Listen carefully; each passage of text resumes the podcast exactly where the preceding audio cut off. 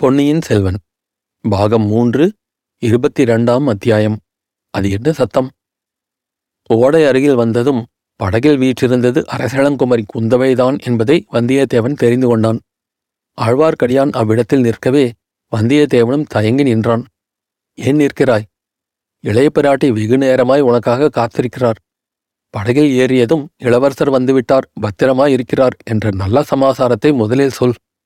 உன்னுடைய வீர பிரதாபங்களை அளந்து கொண்டு வீண் பொழுதுபோக்காதே. நான் திரும்பிப் போகிறேன். பழையாறையில் இன்றைக்கு நாம் கலவரப் பிசாசை அவிழ்த்து விட்டு விட்டோம் அதை மறுபடியும் பிடித்து கூண்டில் அடைக்க முடியுமா என்று பார்க்கிறேன். உன்னுடைய தடபுடல் சாகசங்களினால் எத்தனை தொந்தரவுகள் நேரிடுகின்றன என்று ஆழ்வார்க்கடியான் சொல்லிவிட்டு வந்த வழியாக விரைந்து திரும்பிச் சென்றான். வந்தியத்தேவன் மனத்தில் ஒரு பெரும் வியப்பு ஏற்பட்டது. இவன் எப்படி எல்லா விவரங்களையும் தெரிந்து கொண்டிருக்கிறான்? இத்தனைக்கும் நம்மை ஒரு விவரம் கேட்கவில்லை. வெறும் ஊகமா அல்லது எல்லாம் அறிவானா?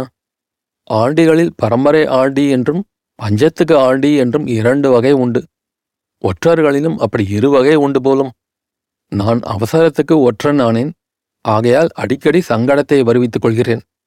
இந்த வைஷ்ணவன் பரம்பரை ஒற்றன் போலும்.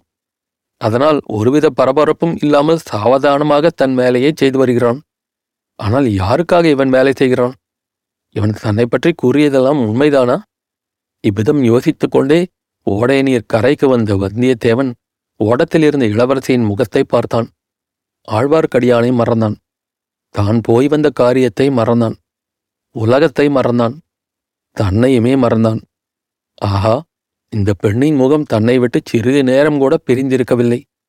கனவிலும் நனவிலும் புயலிலும் மலையிலும் காட்டிலும் கடல் நடுவிலும் தன்னுடன் தொடர்ந்து வந்தது. ஆயினும் என்ன விந்தை? நேரில் பார்க்கும்போது இந்த பெண் முகத்தின் அழகு எதனால் அதிகப்பட்டு காண்கிறது? ஏன் எனக்கு தொண்டை அடைக்கிறது? நெஞ்சில் ஏன் இந்த படபடப்பு? சுயநினைவு இல்லாமலே வந்தியத்தேவன் தண்ணீரில் சில அடிகள் இறங்கிச் சென்று ஓடத்தில் ஏறிக்கொண்டான். இளவரசி ஓடக்காரனை பார்த்து சமிக்கை செய்தாள். ஓடம் நகரத் தொடங்கியது. வந்தியத்தேவனுடைய உள்ளமும் ஊஞ்சலாடத் தொடங்கியது. நிமித்தக்காரா? இளவரசர்களுக்கு மட்டும்தான் நீ நிமித்தம் சொல்வாயா? எனக்கும் சொல்வாயா? நிமித்தம் எப்படி சொல்வாய்? வானத்து கிரகங்களையும் நட்சத்திரங்களையும் பார்த்து சொல்வாயா? அல்லது காக்கை குருவிகளை பார்த்து சொல்வாயா? கைரேகை பார்த்து சொல்வாயா? முகக்குறி பார்த்துத்தான் சொல்வாய் போலிருக்கிறது இல்லாவிட்டால் ஏன் என் முகத்தையே வெறித்து பார்த்து கொண்டிருக்கிறாய்? இப்படிச் செய்தாயானால் உயர்குலத்து பெண்கள் யாரும் உன்னிடம் நிமித்தம் கேட்க முன்வர மாட்டார்கள் என்று அரசிளங்குமரி கூறியது வந்தியத்தேவன் செவிகளில் இனிய கிண்கிணி நாதமாக கேட்டது. அம்மணி நிமித்தம் பார்ப்பதற்காக தங்கள் முகத்தை பார்க்கவில்லை. எங்கேயோ எப்போதோ பார்த்த முகம் போல் இருக்கிறதே என்று ஞாபகப்படுத்திக் கொள்ள முயன்றேன். தெரியும் தெரியும். நீர் மிக்க மறதிக்காரர் என்று எனக்கு தெரியும். நான் ஞாபகப்படுத்துகிறேன். ஏறக்குறைய நாற்பது நாளைக்கு முன்னால் குழந்தை ஜோதிடர் வீட்டில் முதன் முதலாக பார்த்தீர். பிறகு அன்றைக்கே அரிசிலாற்றங்கரையில் பார்த்தீர். அம்மணி நிறுத்துங்கள். தங்கள் வார்த்தையை நான் நம்ப முடியவில்லை. நாற்பது நாளைக்கு முன்புதானா தங்களை முதன் முதலாக பார்த்தேன். நாற்பதினாயிரம் ஆண்டுகளுக்கு முன்னால் பார்க்கவில்லை. நூறு நூறு ஜென்மங்களில் நூறாயிரம் தடவை தங்களை பார்க்கவில்லையா? மலை அடிவாரத்தில் பார்க்கவில்லையா? குன்றின் உச்சியிலே பார்க்கவில்லையா? நீர்ச்சுனையின் ஓரத்தில் பார்க்கவில்லையா? அடர்ந்த காட்டின் மத்தியில் கொடும் புலியினால் துரத்தப்பட்டு ஓடி வந்த தங்களை நான் காப்பாற்றவில்லையா? வேல் எறிந்த அந்த புலியை கொல்லவில்லையா? அப்போது நான் காட்டில் வேட்டையாடி திரிந்த வேடுவனாயிருந்தேன். விதவிதமான வர்ணச் சிறகுகள் உள்ள அழகழகான கிளிகளை வலை போட்டு பிடித்து கொண்டு வந்தேன். விதவிதமான வர்ணச் சிறகுகள் உள்ள அழகழகான கிளிகளை வலை போட்டு பிடித்து கொண்டு வந்து கொடுத்தேன். தாங்கள் அந்த கிளிகளை என்னிடமிருந்து வாங்கிக் கொண்டு வானத்தில் பறக்க விட்டுவிட்டு கலகலவென்று சிரித்தீர்கள்.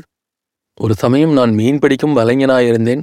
தூர தூரங்களில் உள்ள ஏரிகளுக்கும் ஆறுகளுக்கும் சென்று வெள்ளி மீன்கள் தங்க மீன்கள் மரகத மீன்களை பிடித்து கொண்டு வந்து கொடுத்தேன். அவற்றை தாங்கள் வாங்கிக் கொண்டு மறுபடியும் ஓடும் தண்ணீரில் விட்டு அவை துள்ளி நீந்திச் செல்வதை பார்த்து மகிழ்ந்தீர்கள். தொலை தூரங்களில் உள்ள கடல்களுக்குச் சென்று கடலின் ஆழத்தில் மூச்சு பிடித்து முழுகி முத்துக்களையும் பவழங்களையும் சேர்த்து கொண்டு வந்து கொடுத்தேன். தாங்கள் அவற்றை எடுத்து கையினால் அளந்து பார்த்துவிட்டு ஊரில் உள்ள சிறுவர் சிறுமிகளை அழைத்து அவர்களுடைய சின்னஞ்சிறு கைகளிலே முத்துக்களையும் பவழங்களையும் சொரிந்து அனுப்பினீர்கள்.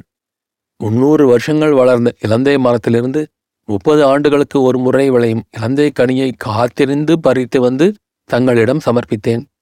அதை தாங்கள் வளர்த்த நாகணவாய்ப் பறவைக்கு கொடுத்து அது கனியை கொத்தி கொத்தி தின்னுவதை பார்த்து கழித்தீர்கள்.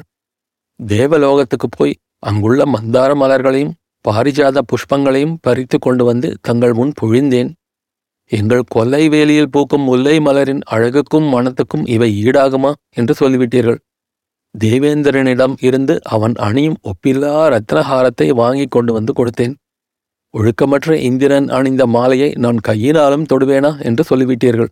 கைலாசத்துக்குச் சென்று பார்வதி தேவியின் முன்னால் தவம் கிடந்து தேவி பாதத்தில் அணியும் சிலம்பை வாங்கி கொண்டு வந்தேன்.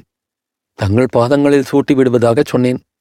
ஐயையோ ஜெகன்மாதாவின் பொற்பாதச் சிலம்பு என் காலிலே படலாமா? என்ன அபசாரம்? திரும்ப கொண்டு போய் கொடுத்துவிட்டு வா என்றீர்கள்.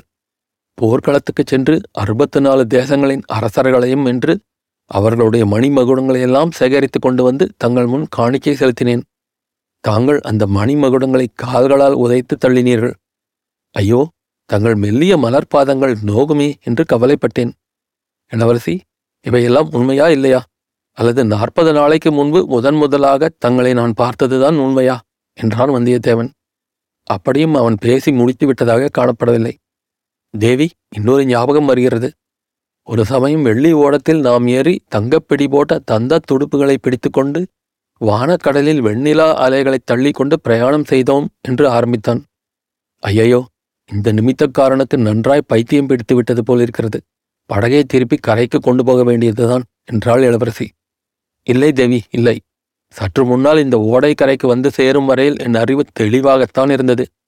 இல்லாவிட்டால் இந்த பழையாறை நகருக்குள் பிரவேசிப்பதற்கு நான் உபாயம் கண்டுபிடித்திருக்க முடியுமா? மதுராந்தகத்தேவரிடம் நிமித்தக்காரன் என்று சொல்லி அதை நம்பும்படி செய்து அரண்மனைக்கு வந்திருக்க முடியுமா? வைத்தியர் மகனிடமிருந்துதான் அவ்வளவு எளிதில் தப்பி வந்திருக்க முடியுமா? இந்த படகில் ஏறி தங்கள் திருமுகத்தை பார்த்த உடனேதான் மது உண்டவனைப் போல் மதிமயங்கி போய்விட்டேன் என்று சொன்னான் வந்தியத்தேவன். ஐயா அப்படியானால் என் முகத்தை தாங்கள் பார்க்க வேண்டாம். இந்த ஓடையின் தெளிந்த நீரை பாரும் நீல வானத்தை பாரும் ஓடை கரையில் வானலாவி வளர்ந்திருக்கும் மரங்களை பாரும் அரண்மனை மாடங்களை பாரும் பளிங்குக்கல் படித்துறைகளை பாரும் இந்த ஓடையில் பூத்திருக்கும் ஆம்பல் மலர்களையும் செங்கழநீர் பூக்களையும் பாரும் அல்லது இந்த செவிட்டு ஓடக்காரனின் முகத்தையாவது சற்றே பாரும். அவ்விதம் பார்த்து கொண்டே தாங்கள் போன காரியம் என்ன ஆயிற்று? காயா பழமா என்று சொல்லும். இளவரசரை அழைத்து வந்தீரா? சௌக்கியமாக இருக்கிறாரா? எங்கே விட்டு வந்தீர்? யாரிடம் விட்டு வந்தீர்? என்று முதலில் தெரியப்படுத்தும். பிறகு இங்கிருந்து புறப்பட்டது முதல் நடந்தவை எல்லாவற்றையும் சொல்லும் என்று இளவரசி கூறினாள். அதற்கு வந்தியத்தேவன் தேவி தங்களிடம் ஒப்புக்கொண்டு போன காரியத்தை வெற்றிகரமாக முடித்தராவிட்டால் தங்களிடம் திரும்பி வந்து என் முகத்தை காட்டியிருப்பேனா? இளவரசரை இலங்கையிலிருந்து அழைத்து கொண்டு வந்தேன். அதற்கு ஏற்பட்ட ஆயிரம் இடையூறுகளையும் வெற்றி கொண்டு அழைத்து வந்தேன். இளவரசர் சுகமாயிருக்கிறார் என்று நான் சொல்ல முடியாது. நான் அவரை விட்டு பிரியும்போது அவருக்கு கடுமையான சுரம். ஆனால் பத்திரமான கைகளில் அவரை ஒப்படைத்து வந்திருக்கிறேன். ஓடக்கார பெண் பூங்குழலியிடமும் பூக்காரச் சிறுவன் சேந்தன் அமுதனிடமும் இளவரசரை விட்டு வந்திருக்கிறேன். அவர்கள் இளவரசரை காப்பாற்றுவதற்காக நூறாயிரம் தடவை வேண்டுமென்றாலும் தங்கள் உயிரை கொடுக்கக்கூடியவர்கள் என்றான். அச்சமயம் தூரத்தில் பயங்கரமான குழப்பமான அநேகாயிரம் குரல்களின் ஒருமித்த ஓலம் போன்ற சத்தம் எழுந்தது. சத்தம் வந்த திசையை அரசளங்குமரியும் வந்தியத்தேவனும் பயத்தோடும் கவலையோடும் நோக்கினார்கள். அது என்ன ஆரவாரம்? கோபம் கொண்ட ஜனத்திரளின் கூக்குரல் போலல்லவா இருக்கிறது? ஆம் அப்படித்தான் தோன்றுகிறது என்றான் வந்தியத்தேவன். அத்தியாயம் முடிவு.